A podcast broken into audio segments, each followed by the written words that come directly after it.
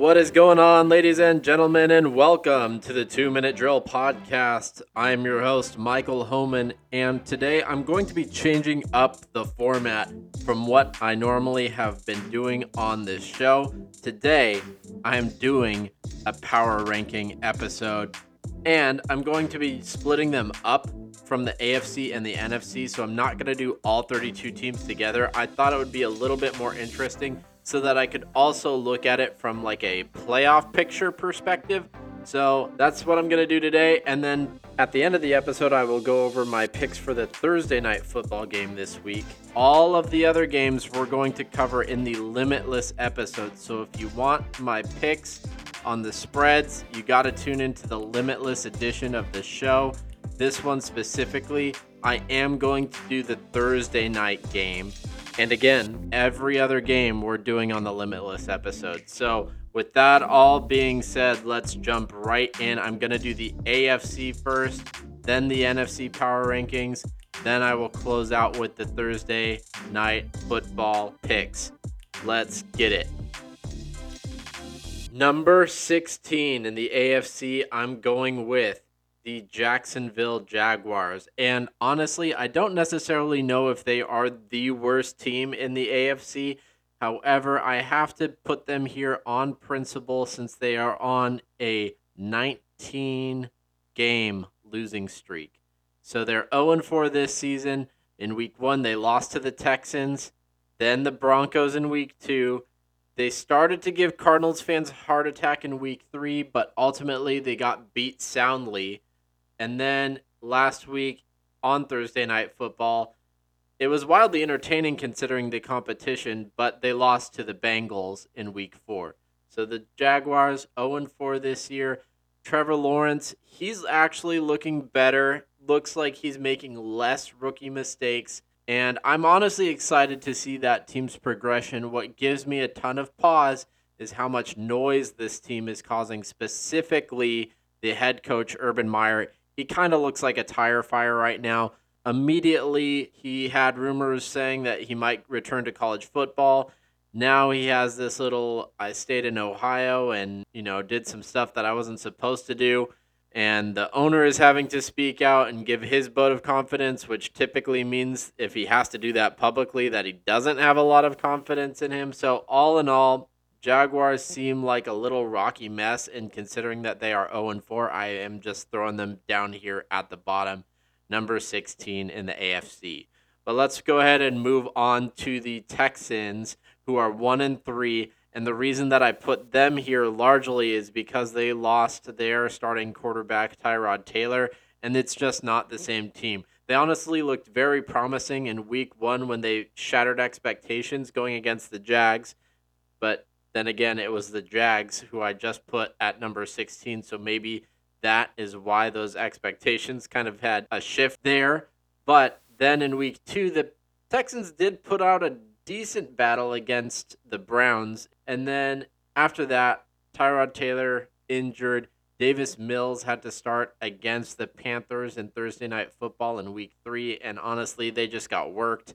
It wasn't even as bad, though, as this week. Week four, they got absolutely obliterated by the Bills. They lost 40 to nothing in week 4 and honestly, without Tyrod Taylor back at the helm, of course, there's this Deshaun Watson thing looming over the entire franchise, Jack Easterby looming over the entire franchise.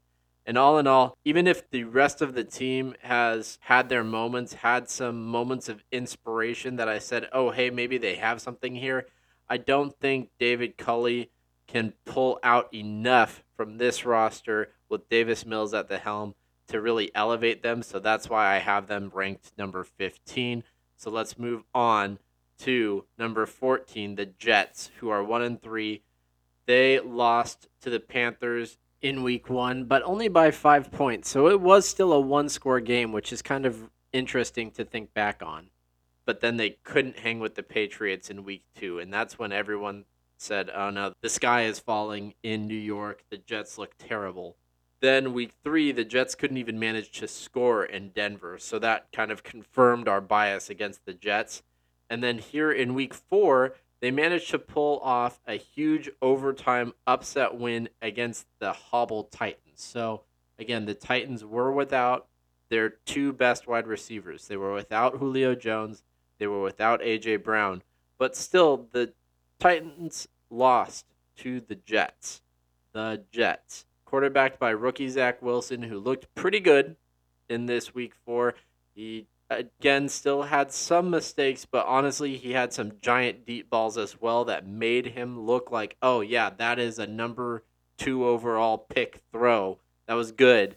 Good to see that. Robert Saleh, people have been saying that he was going to get his first win sooner rather than later. Well, here it is in week four. And honestly, I can say not necessarily a ton of confidence with this Jets franchise moving forward, but enough for me to put them above a couple of teams, at least for now. But let's go ahead and move on to the Dolphins at 13. And this is a team that honestly has been a giant disappointment. I could see them fall even further in this list depending how the next couple of games shake out. But right now the Dolphins 1 and 3 after they beat the Patriots in week 1 by 1 point, they got completely shut out against the Bills in week 2. And then they lost to the Raiders in week three, despite going up two touchdowns early. Of course, at this point, they're already without Tua Tagovailoa, so Jacoby Brissett is the starter here now. And the team just couldn't even do much of anything when they lost to the Colts in week four. So it looked way uglier in week four. This team is just slowly degrading already. I think this team won 10 games last year. I think this team is easily going to lose 10 games, if not more, this year. So I'm really disappointed in what I've seen so far from the Dolphins. You know, maybe they'll be able to pull it together, but with this whole quarterback situation, it really isn't looking promising. I was expecting a lot more of Will Fuller's addition to the offense, but he's already hurt his finger and is going to be out probably next week. So, I mean, things just aren't looking up. And the running game has been disappointing. Honestly, the passing game has been disappointing. Jaylen Waddle has been good, but not necessarily awe inspiring. So, all in all, just a shaky, shaky start for the Dolphins, whose defense did look okay in some of these losses, but ultimately, when you're getting blown out, you really can't even say that. They really struggled to get off the field. Maybe they got tired, but at the end of the day, even if your offense isn't doing their end of the bargain, that doesn't leave a giant excuse for the defensive end. And if the defense isn't pulling up their end of the bargain by at least keeping the score relatively close, then it's hard to see this franchise amounting many wins moving forward. But let's move forward to number 12 in the Colts, who are 1 and 3 they lost their season opener to the Seahawks and didn't look great in the process. But then they hung tough against the Rams, which was surprising. You know, looking back, they hung tough with the Rams. That's good. I really view the Rams very highly. So far, I haven't thought very highly of the Colts. They might have been proving me wrong starting here in week four, but at this point, it's still not enough for me to push them higher into this list. So I have the Colts at 12 after they hung tough against the Rams in week two, they dropped a game to a divisional opponent in the Titans in week three, but was finally able to pull off a win against the Brissett led Dolphins in week four. So, again, you know, not necessarily the most dominant of wins, not necessarily the most impressive opponent to get their first win on, but a win is a win nonetheless. And ultimately, if Carson Wentz can be healthy, he has a ton of talent. And that's pretty much all that can be said about Carson Wentz is just he has a ton of talent. Can Frank Reich open that up even more? Because so far he's barely pulled anything out of him. It really is hard to even say that Carson Wentz has had a solid game, but against the Dolphins, they handled business. That's all you can really ask for. And it was an upset pick for me. I was not expecting the Colts to beat the Dolphins, so that's why I have the Colts now ahead of the Dolphins on this list. And moving on to number 11, we have the Steelers at 1 and 3, who in week 1 they honestly just took advantage of what looked to be an ill-prepared Bills team in week 1. I didn't think the Bills walked into this season ready to go. On the other side, the Steelers were actually healthy. Big Ben was fresh. He's old. He needs as much rest as possible. So boom, there's the whole off season. Big Ben has a game and it might be the only game we truly see out of Big Ben. Because if we move on to week two, of course, we already know they dropped off a cliff against the Raiders, and then the Bengals in week three, and then the Packers in week four. So these losses are just starting to pile on. It seems like just like we have some games where on like, you know, the Packers in week one, maybe toss that loss out. Honestly, it looks like on the Steelers, maybe we need to toss out that win in week one because the Bills look amazing. And if they were to play again, I think the Bills would beat them over and over and over and over. So I really don't think it would be close anymore. So I am still giving them credit for that win at this very moment in putting them at 11. And the only reason that I'm doing that is honestly because of Mike Tomlin. Mike Tomlin does not produce losing football seasons. He's been with the Steelers organization forever and have never had a losing season. So, of course, this year it looks like this year might be the one that he does. But for now, I'm kind of giving them the benefit of the doubt by not dropping them further down on this list quite yet. But they are still out of the teams that I have, quote unquote, in consideration for being in the hunt. And that's what we're going to move on to next with number 10 in the New England Patriots, who are also at 1 and 3. In week 1 they lost by 1 point to the Dolphins as I mentioned before, and then as I also mentioned before, they beat up on the Jets in week 2.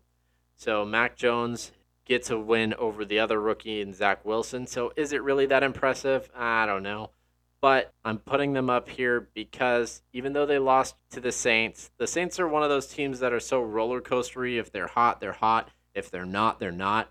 And so I am kind of giving them a pass on the Saints and kind of giving them a pass this past week, losing to the GOAT, Tom Brady, in his return to Foxborough on Sunday Night Football you know, they kept it way closer than I imagined they would have. Maybe that was because of weather. Maybe that was because the refs were missing any call that could have gone against the Patriots and blowing the whistle on anything that could have been going against the Bucs. So, you know, there's that discrepancy there, but it's hard to give them even more credit than they deserve. But I'm placing them here because I think to lesser teams, they would have won that game. I think the Patriots would have come away with a win against many, many, many other teams in the NFL.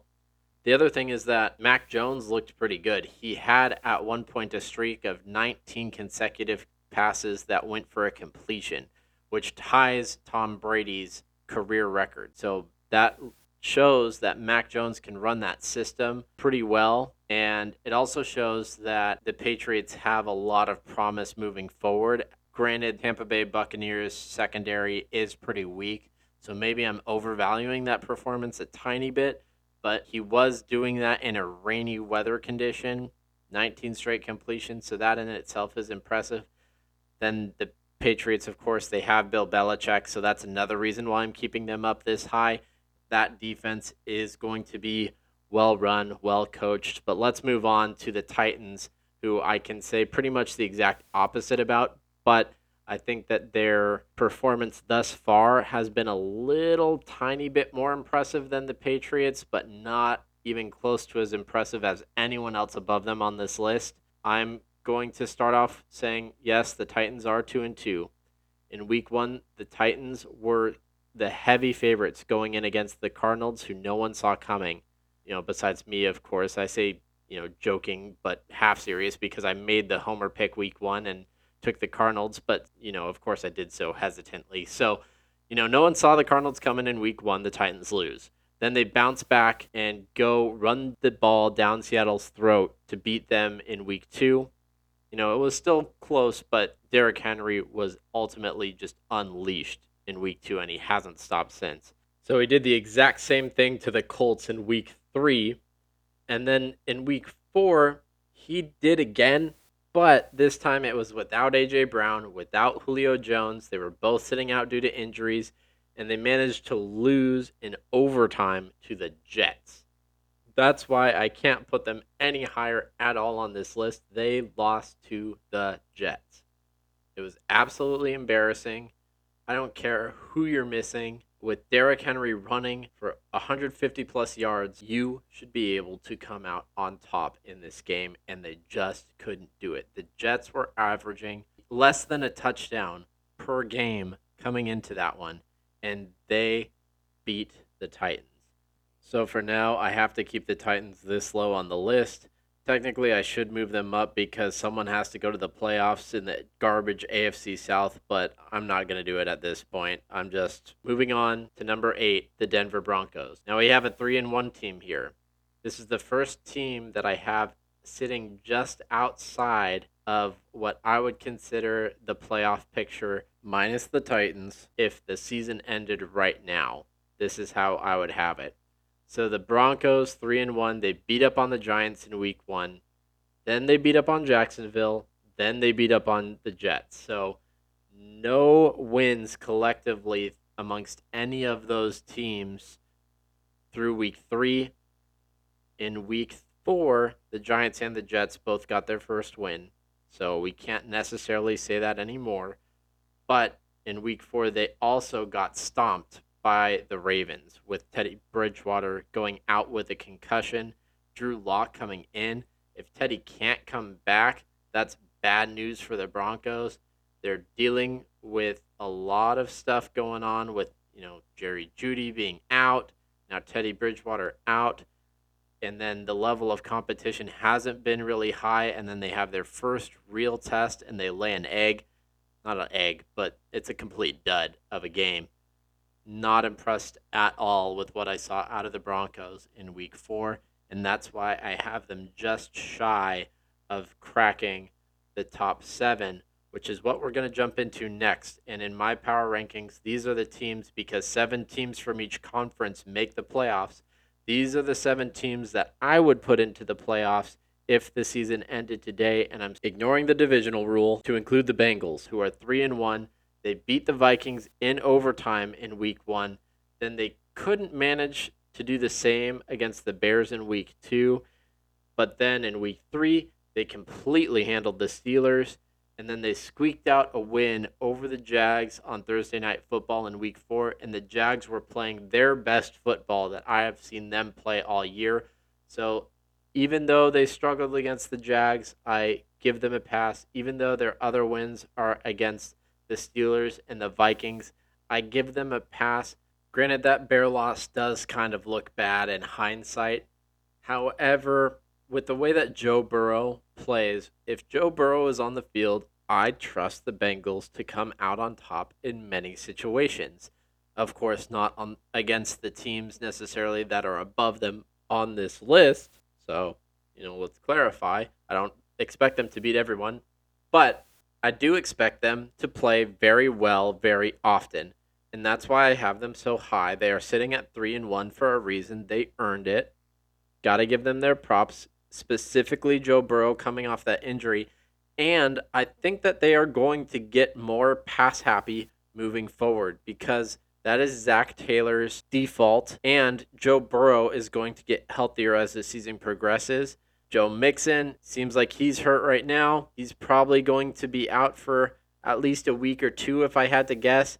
That means we have backup running backs coming in. Zac Taylor's not going to lean as heavily on those guys. Joe Burrow is going to get it done with his arm. And I think that's when we're going to see an even better attack. Even though obviously the running game is important. Don't get me wrong. Don't get me twisted. I just think that Joe Burrow is a special talent. And as long as he is not hurt, this team will look pretty good with him at the helm. But let's go ahead and move on to the next team that I see making the playoffs in the AFC, number six. And this part really just kind of gets confusing because I could put the six, five, four, three in any given order. And honestly, this might be the wrong order but I'm to do it for now. But I think I have to do it. I think I have to drop the Raiders here at six. And the reason for that, not only did they just lose to the Chargers, which I'll get to in a minute, but they keep going down by large margins and then have to claw their way back. And that just makes me nervous. I think that they can't keep pulling wins out that way. So I'm to put the Raiders here. They're number six in the list. They're three and one. The Raiders had a crazy overtime win against the Ravens during Sunday Night Football in week one. Then they backed up that crazy performance by beating the Steelers in week two. And then in week three, they fell behind early against the Dolphins, but they were able to come back and beat them handedly. And then in week four, they tried to do the same thing to the Chargers, but they came up short in Monday Night Football during week four. So, again, my problem is not with the Raiders as an organization. Take nothing away from what they've accomplished so far. The reason that they are this low in this ranking, outside of the fact that they just lost to the Chargers, again has to do with the way they are having to manufacture these wins. Teams are not going to come out on top very often when they fall behind by 14 plus points, and they have done that three of these four games. So I'm really not expecting that much more wins if they continue to play in that fashion. I don't think that they will against every opponent, of course, and that's why they are still this high on this list. And again, I really think that they are a great team. I love what Derek Carr has done so far. I wish their run game was a little bit better. Their defense has not been a sieve, which it has been in previous seasons. So I'm glad to see that the Raiders are improved. I'm glad to see that they are absolutely relevant and absolutely in the playoff conversation moving from week four into week five. And honestly, they've been on top. I could have easily put them at number three had they come up with another win. I might have been able to put them two or one had they come up with a win against this Chargers team. But with the way that they are entering in the games and then losing this past week, I see that happening more often than I see what they were able to do in week one and in week three, where they were able to come out on top after falling to a two touchdown or more deficit. So that's why I got them here. Let's move on to the Browns. I have them currently, right now, as it stands, at number five. Browns are three and one, and their one loss comes to a close loss to the Chiefs in week one. And since then, they've been on a roll, but they've also been faced with the Houston Texans, the Bears in week three, and then the Vikings in week four. So against Houston, I was expecting them to blow them out of the water, and they honestly did keep that game closer than I felt comfortable with. So that made me have my reservations about this team. But then they completely embarrassed the Bears, which made me say, okay, no, all is right with the Browns. And now week four is the interesting one. You know, they win 14 17 against the Vikings, but it's not like their offense was moving very effectively. It's not like their defense could initially stop the Vikings, but then, of course, after that opening drive, they completely clamped down. So, of course, the Browns are a good team. There are just a lot of good teams in the AFC, which is why I have them here. They did lose to the Chiefs, and that's who we're going to move on to next in number four the Chiefs. They are 2 and 2 right now, which is a surprising 2 and 2. After they beat the Browns in week 1, they lost by just 1 point to the Ravens in week 2, and then they lost again to the Chargers in week 3. And then they outpaced the Eagles in a high scoring affair in week 4. So the problem with the Chiefs is their defense. They have Tyrann Mathieu, and other than that, there isn't anyone that I would say, oh man, I really wish my team had that player. So the problem is absolutely with their defense. They are just absolutely letting everyone run into the end zone, and their offense has to be able to keep pace, and usually they can, which is why they are still this high on the list despite their two losses. If you notice, the other teams that I mentioned, that they lost to, the Ravens and the Chargers, I have not mentioned yet on this list. We are going to get to those guys in a second. But the Chiefs need to be able to be more than just an offensive powerhouse. They need to be able to balance that with some level of good defense. It doesn't have to be great, but it does have to be good because the Browns have a really good defense. And come later in the year, I will not be surprised at all if this list gets flipped. I'm not just going off of wins and losses, but it's so early in the season that I have to factor that in. And so when I'm factoring that in right now, the Chiefs did beat the Browns and they lost to these other two teams. So let's move on to one of those right now. We have the Ravens sitting at number three. And the reason that I have the Ravens here, first of all, of course, they're three and one, and they lost in overtime, like I mentioned, to the Raiders in week one. Then they squeaked out a win over the Chiefs in a shootout. So it was a shootout, it was a high scoring affair, and the Ravens came out on top. And then they squeaked out another win thanks to the longest field goal in NFL history against the Lions.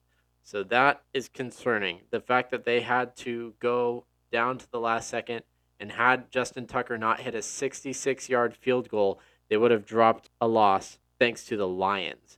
So that is definitely concerning. But then they bounced back in week four and they handled their business against the Broncos. It never looked close. Granted, it was quarterbacked partly by Drew Lock, so that could have a giant factor in this, of course. But the Ravens came out on top. They're three and one. Their only loss again being to the Raiders, who again, I had to put the Raiders somewhere, so I dropped them lower. I can't just do wins and losses by this entire thing. That's not the way power rankings work, but it does play a factor, which is why I have the Ravens above the Chiefs. They did handle the Chiefs fair and square. So I'm putting them here. You know, you could say the same thing about the Raiders, but the Raiders were behind again heavily to the Ravens and they come back to win. And then they do the same thing in a few other games. So I just don't necessarily trust that. What I do trust is the Ravens, and that is because of Lamar Jackson. It doesn't matter who's at the running back position, which now it seems pretty clear that it's going to be Latavius Murray moving forward, which he's a solid back. He's rushed for over a thousand yards before. You know who else has? Lamar Jackson. Lamar is also not just that running threat anymore he is throwing the ball really, really well. And as long as Marquise Hollywood Brown decides to catch it, I think that these Ravens are going to be just fine, which is why I have them at number three in the AFC. But there are a few teams that I think would beat them, which include number two, the Los Angeles Chargers. Yes, I have the Chargers at number two. They are three and one. The Chargers got a week one win against the Washington football team. Then they fell in a close game to the Cowboys in week two, but they made up for it by upsetting the Chiefs in week three. And then they carried that momentum into a statement win over what was an undefeated Raiders team in week four on Monday Night Football. So they got some big wins under their belt and they got those division wins under their belt. Their only losses to the Cowboys, who of course are in the NFC, and they are very high, spoiler alert, on that list. Not necessarily the top, but they're up there. So, other than their wins and losses, the reason why the Chargers are so high on this list is because of how impressive not only Justin Herbert is, but the entire offense is. Mike Williams, what a stud, dude if you're like me and were able to pick him up in the 11th round of your fantasy draft, you won the fantasy lottery in that pick. Mike Williams is elite. Austin Ekeler also looking fantastic. And then, of course, there's staples like Keenan Allen who are just always good. You just expect it of them. Of course, you could say the same thing about Austin Ekeler. And even though you only have one year, you could really say that about Justin Herbert. So, all in all, Chargers look very, very good on offense, and their defense has performed really, really well. I think that they are honestly in the top 10 of defenses in the entire NFL. So to be paired with that offense, which, you know, is it top 10? It's probably really, really close. And I think maybe if the statistics don't necessarily back that up, I think that their eye test does. I think that they are going to go places as I believe Jon Gruden said in his presser after getting beat by the Chargers. So these guys are going places, even though they don't have home field advantage in their own home stadium. I have a lot of faith in the Los Angeles Chargers. But moving on to a team that I have a little bit more faith in in the AFC, number one on my list is the Buffalo Bills. The Buffalo Bills lost their opener to the Steelers they just looked a little discombobulated. They didn't look very well prepared. They maybe just didn't have their legs underneath them. And they dropped week one to the Steelers. But since then, week two, they didn't even let the Dolphins score while the Bills put up 35 points. Then in week three, they put up 43 points against the Washington football team, who did manage to score at least, but the Bills pretty much doubled their score, almost doubled their score. And then they hung 40 in a shutout against the Texans. So, three of their games, they just absolutely blow the teams out. Two of those games, they don't even let the other team score. And I think that the Bills are just an absolute wrecking ball to be dealt with throughout the rest of this season. I cannot wait for this upcoming week against the Chiefs. I think it is going to be special. And spoiler alert, I think that the Bills are going to come out on top against the Chiefs in week five. So let's go ahead and now pivot to the NFC. And let's go back to the bottom, which means that we are starting out with the completely defeated Detroit Lions. The Lions are 0 and 4 in week 1. They tried and failed to make a comeback against the 49ers. Then in week 2 they forgot how to play football after halftime and let the Packers run away with the win. Then in week 3 they lost because the Ravens hit the longest field goal in NFL history. Then in week 4 they got rolled by Chicago and I did not expect anything from Chicago. So they deserve to be at the bottom of this list. Granted, the they almost beat the Ravens, but almost close. It only counts in horseshoes and hand grenades, so they are still completely defeated, which means they are still at the bottom of this list. Do I think that they can easily move up this list? Yes. I don't think that they are a true, true definition of a basement dweller. But until I am proven otherwise, they have to be at the bottom of the list. And let's go ahead. I don't want to spend a lot of time on the lower teams. Let's go ahead and jump up to the Falcons. I don't think that the Falcons are any good. They beat the Giants, but that's pretty much the only reason that they are even above the Lions at this point. So let's recap. In week one, they got completely blown out by the Eagles, who I don't think very highly of either. Then they were able to put up points against Tampa, but the Bucs nearly put up double the amount of points in week two. Then in week three, again, they were able to squeak out a win uh, by three against the Giants. So I give them credit for that.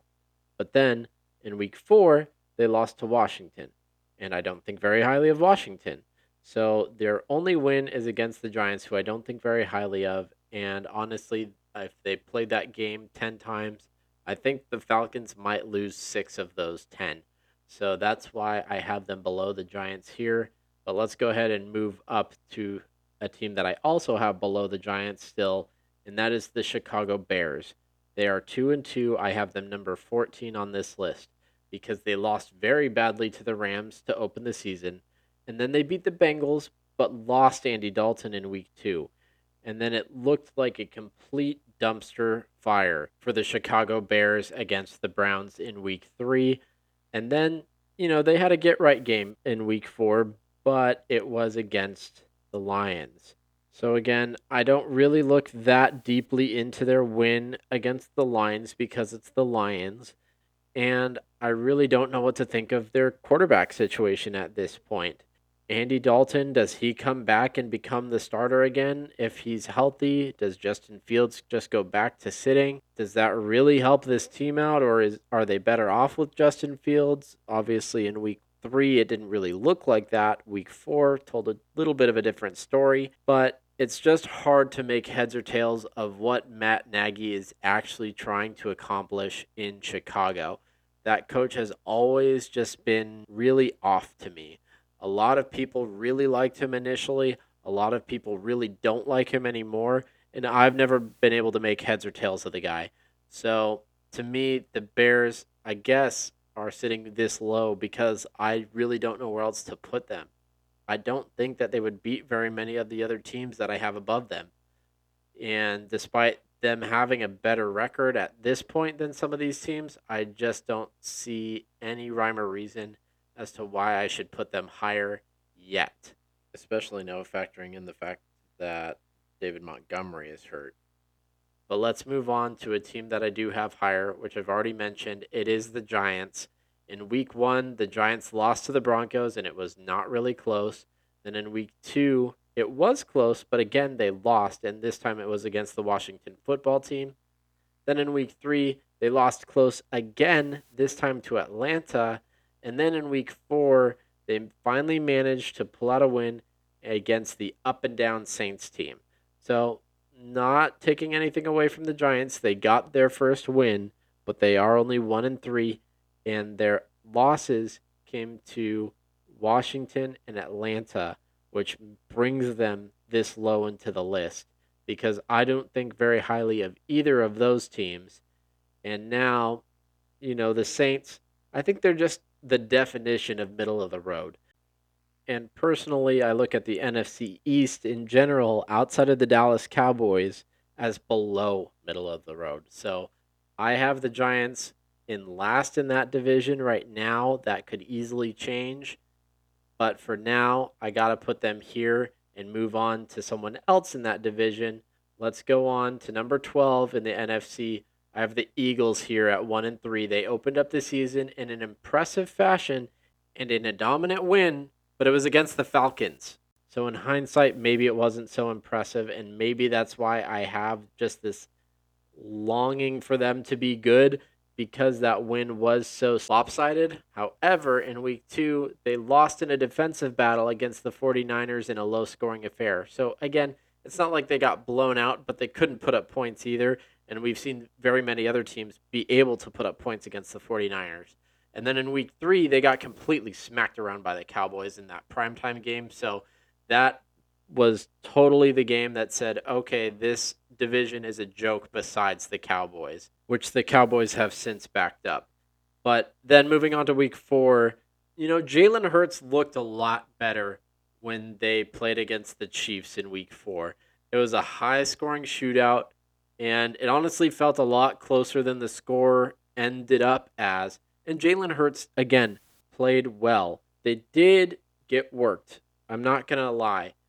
The defense let the Chiefs score at will. They looked completely lost when trying to defend Tyreek Hill. But then again, most teams look completely lost in either defending Tyreek Hill or Travis Kelce. They kind of got to pick one, and the Eagles just got completely bested by what truly is a better offense.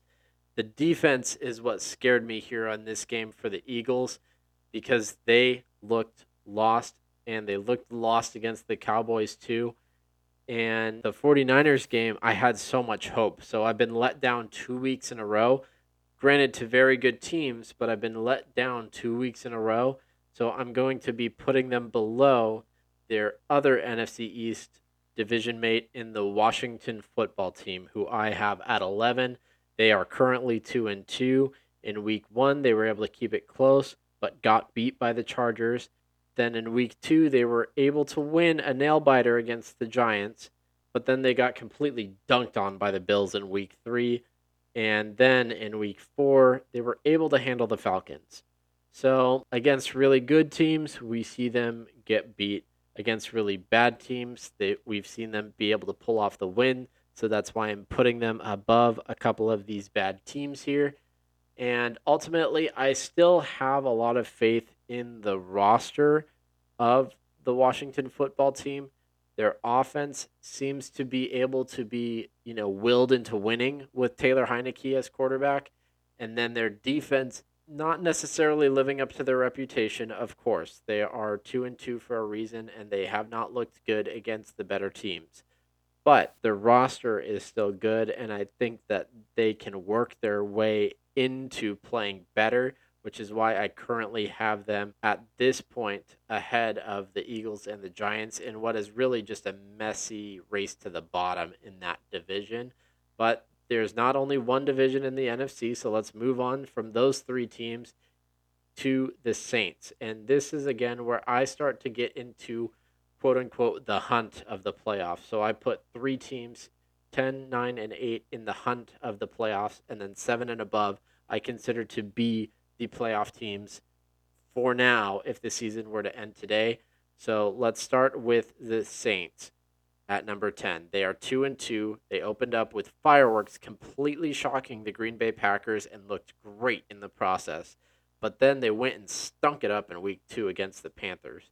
And then in week three, that rolls around and boom, fireworks again against the Patriots. And then last week, they go and get beat by an inferior Giants team. So I still have them above the Giants, but they did just get beat by the Giants. They're two and two. They are way roller coaster. They are way high, high, low, low. And you just don't know which side is going to show up to play in any given week. If there was an eight and eight team still, they would be eight and eight. With the 17th game added in, I see them either going nine and eight or eight and nine. It just is kind of a coin flip. They're very high and low. They're very middle of the pack. They belong here at number 10. And I'm not going to spend too much more time on them here because I want to get on to number nine in the Vikings. I have a one and three team ahead of the Saints. That's right, at number nine. Because in week one, the Vikings managed to take the Bengals to overtime, but ultimately they fell short. Then in week two, their luck didn't change as their kicker missed what could have been a walk-off game winner, and instead they handed that win to the Cardinals.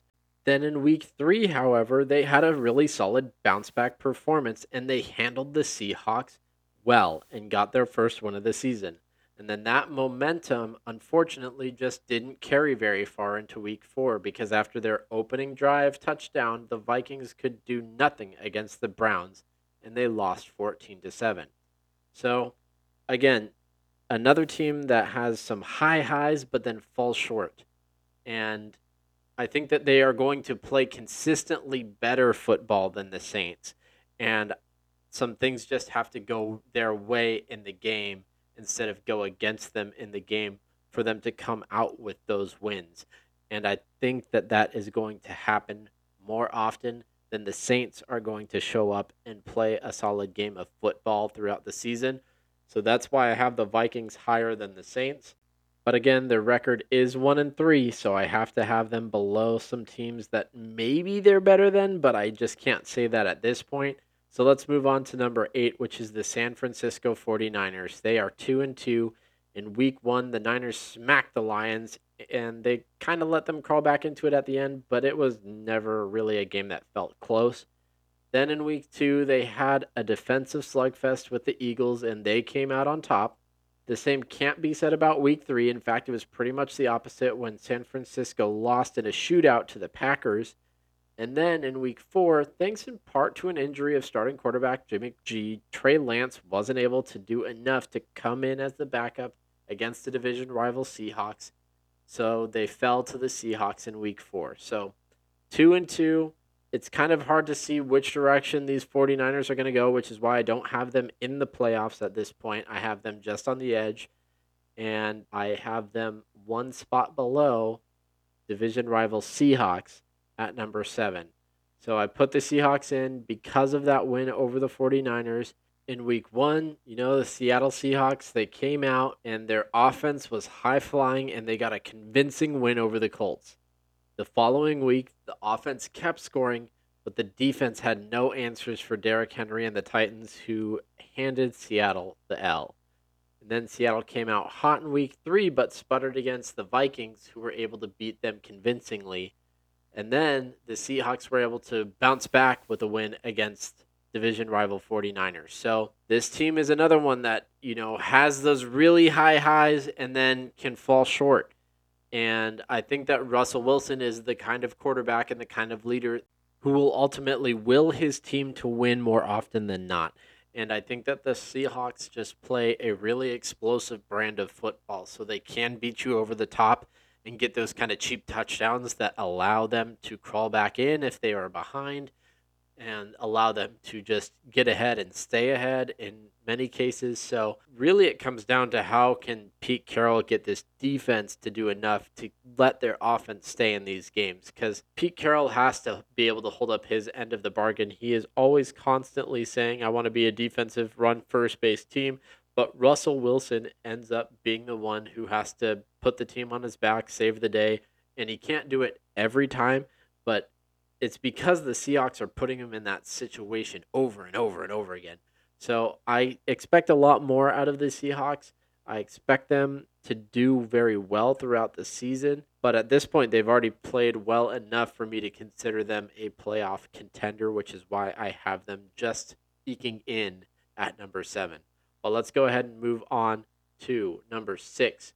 And at this point, I have the Panthers here. In week one, the Panthers beat the Jets in what ended up being just a one score game since the Jets got a touchdown late, but the Panthers were able to just run out the clock.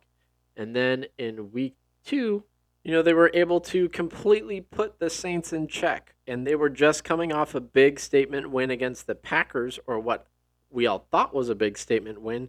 Now it looks like the Saints are, you know, like I've said a few times now already, just kind of an up and down, average, middle of the road team. And maybe the Packers were just caught sleeping. And so when the Panthers went out and laid the wood on the Saints, I think everyone elevated the Panthers to a very top tier level. But then let's go ahead and look at week three, where, you know, they did what they were supposed to do and beat the Houston Texans. And, you know, did they do it super convincingly? I, I guess you could say that.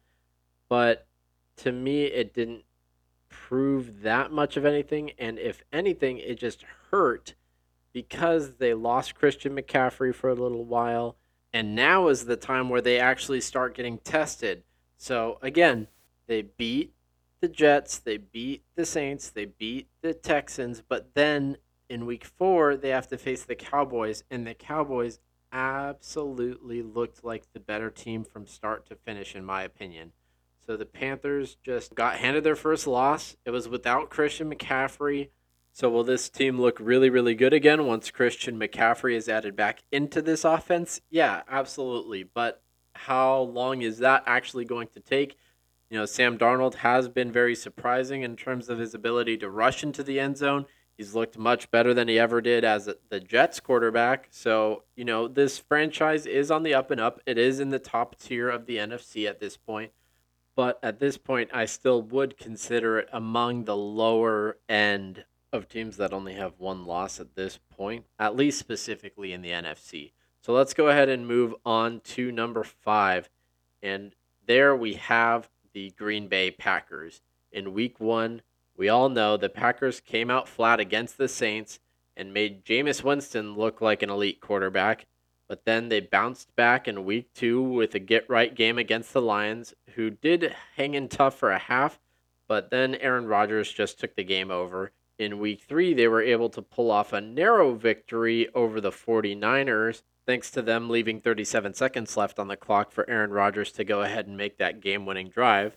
And then in week four, they just did what everyone's been doing, which is make the Steelers look bad.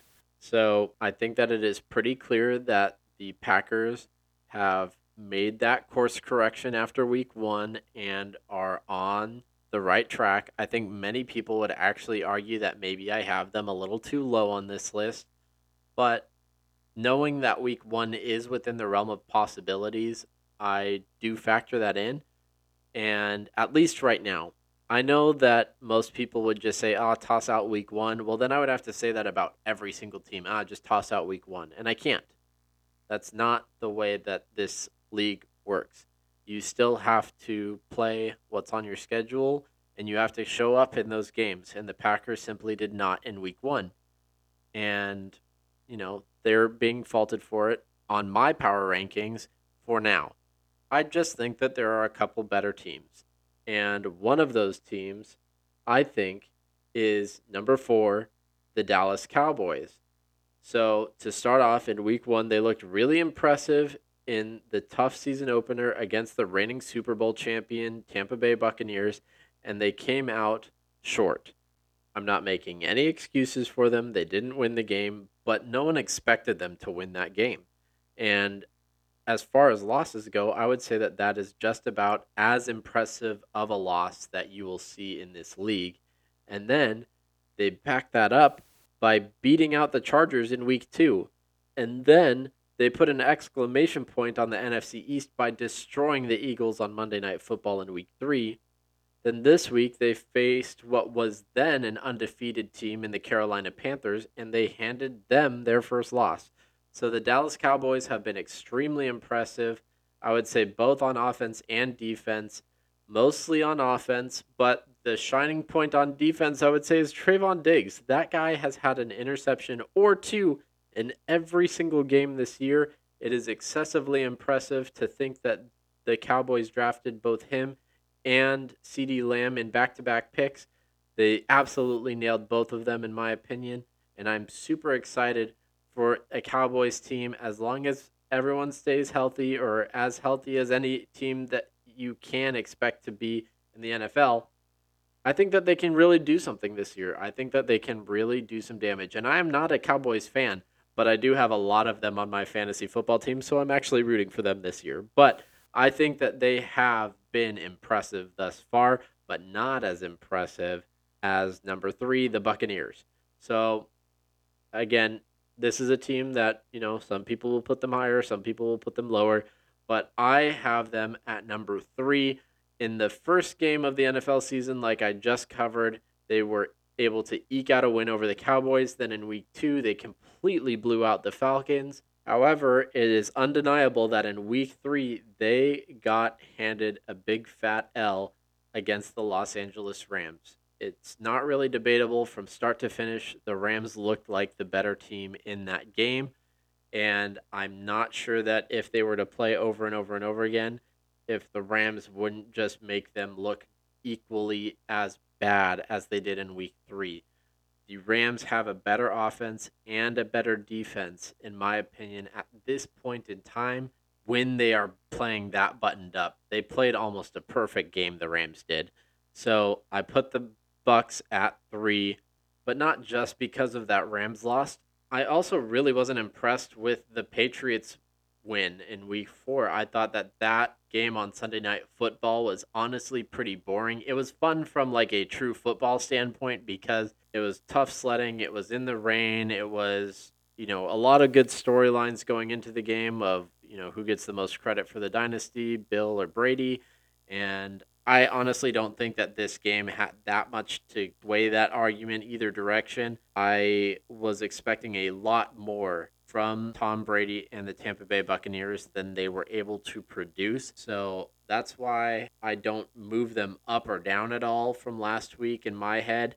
I say that they are still solidly behind the Rams, which is who I currently have at number two. So let's move on to the Los Angeles Rams. In week one, they made it clear that the Matt Stafford trade worked and worked very, very well in Los Angeles by handling the Chicago Bears. Then in week two, they squeaked out a three point victory over the Colts. That seemed to be overshadowed by week three when they stood down the barrel of the Tampa Bay Bucs and came out victorious rather easily, like I just covered. However, now that win seems to be overshadowed by getting dog walked by the Cardinals from start to finish and even a garbage time touchdown didn't make that score look close. So, honestly, they're in the toughest division in football, in my personal opinion. They had to run up against the Cardinals, who were also going into that game undefeated.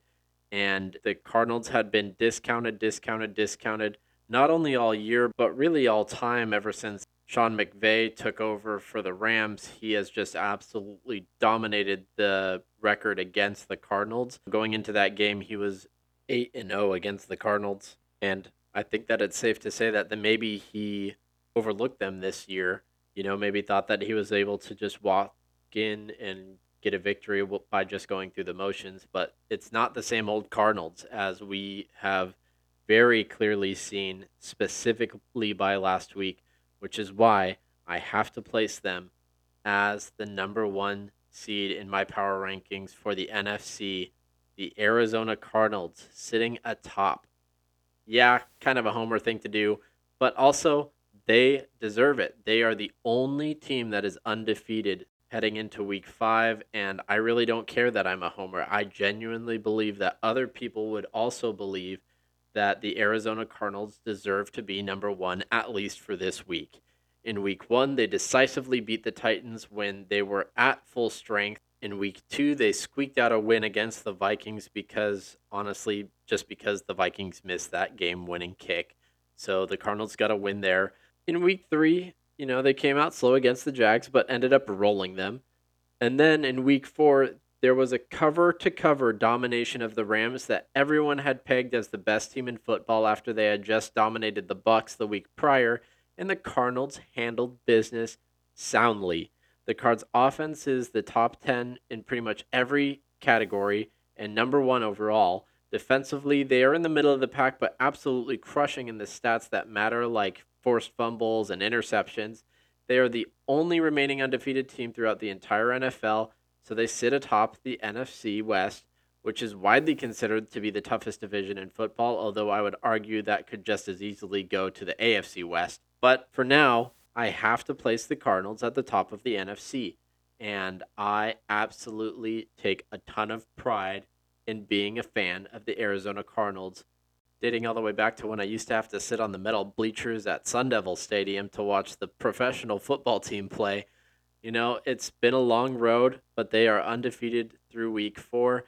But Super Bowls aren't won in week four. They aren't won in week five. They got to continue this streak.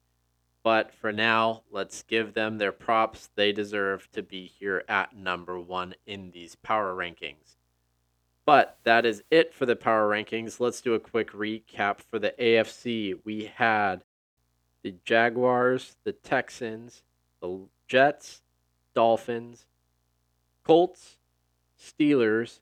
Then in the hunt, we had the Patriots, Titans, and Broncos.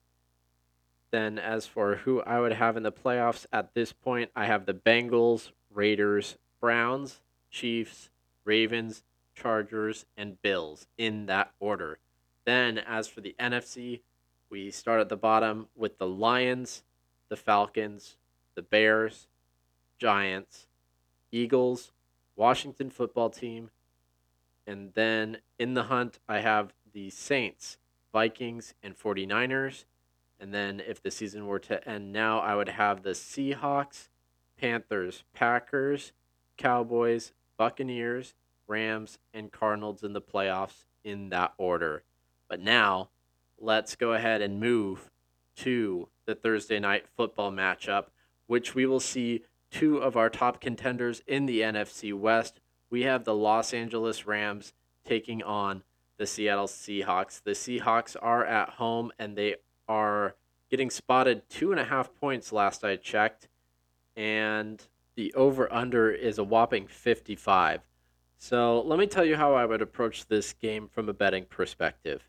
If I had to take a lean on the spread, I would probably still take the Rams minus two and a half. They just had what amounted to a pretty embarrassing loss against the Cardinals. Granted, I think that those are the two best teams in the NFC duking it out, but a loss is a loss, and the Rams want a bounce back.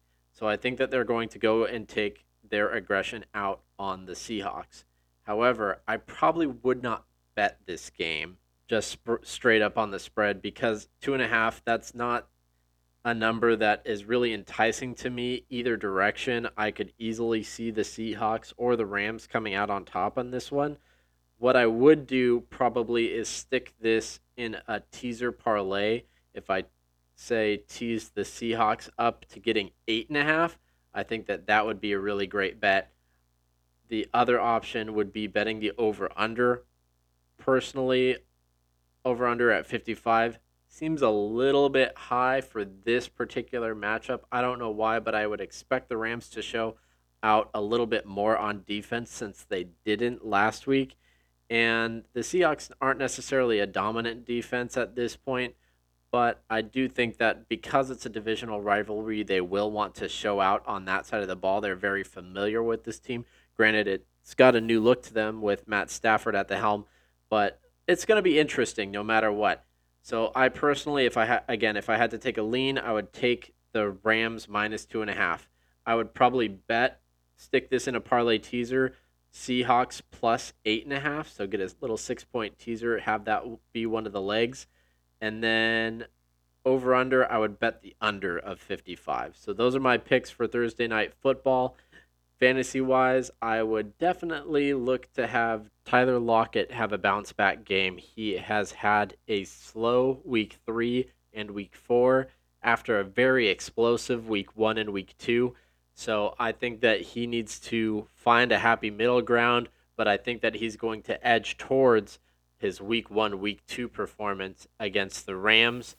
And as far as the Rams go, I'll go ahead and turn my attention to the running back, Darrell Henderson. I think that if you are worried about starting him this week, is he going to be back at full strength? My answer is an emphatic yes. I think that he is going to immediately assume the lead back role again. I think that he is going to have a ton of carries, and I think that he's going to get into the end zone against the Seahawks. So look for Darrell Henderson to look fantastic in his first return back after the rib injury. All right, that's it. That's the show. If you want the rest of the game breakdowns, the picks, the fantasy options, tune into the Limitless edition of the podcast this week. We won't have Tyler Cordell, unfortunately, but we will have Jake McClanahan and Matthew Shetler breaking down these games. We're all going to go through our picks on these spreads, on the over unders, and some fantasy options for each one of these games. Definitely looking forward to that. Please tune in. I hope you enjoyed this new format of the Two Minute Drill podcast. I definitely had a blast coming up with these power rankings.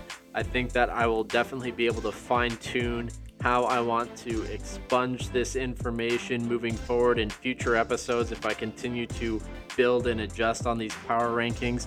I might fall back into the original format where I break down the prior week and then look ahead to the coming week and tell you my picks and my fantasy options. But I also might have a lot of fun in just withholding that information for a tiny bit longer and then getting to break that down with the crew in the Limitless edition.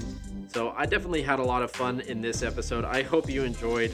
Hit me up on Instagram at the Michael Homan if you want to share with me your thoughts and opinions on how I did on these power rankings, what you would change, what you would adjust. And also, feel free to take the time to review the show. It greatly helps a lot. Please just leave that five star review on the Apple Podcast, on the Spotify, on whatever platform it is that you are listening to. I'd greatly appreciate it. Tune into the Limitless Edition dropping later in the week. If you listen to this one all the way to the end, thank you so much from the bottom of my heart. Be a pal, share this with your pals, and I'll see you on the next one. Peace.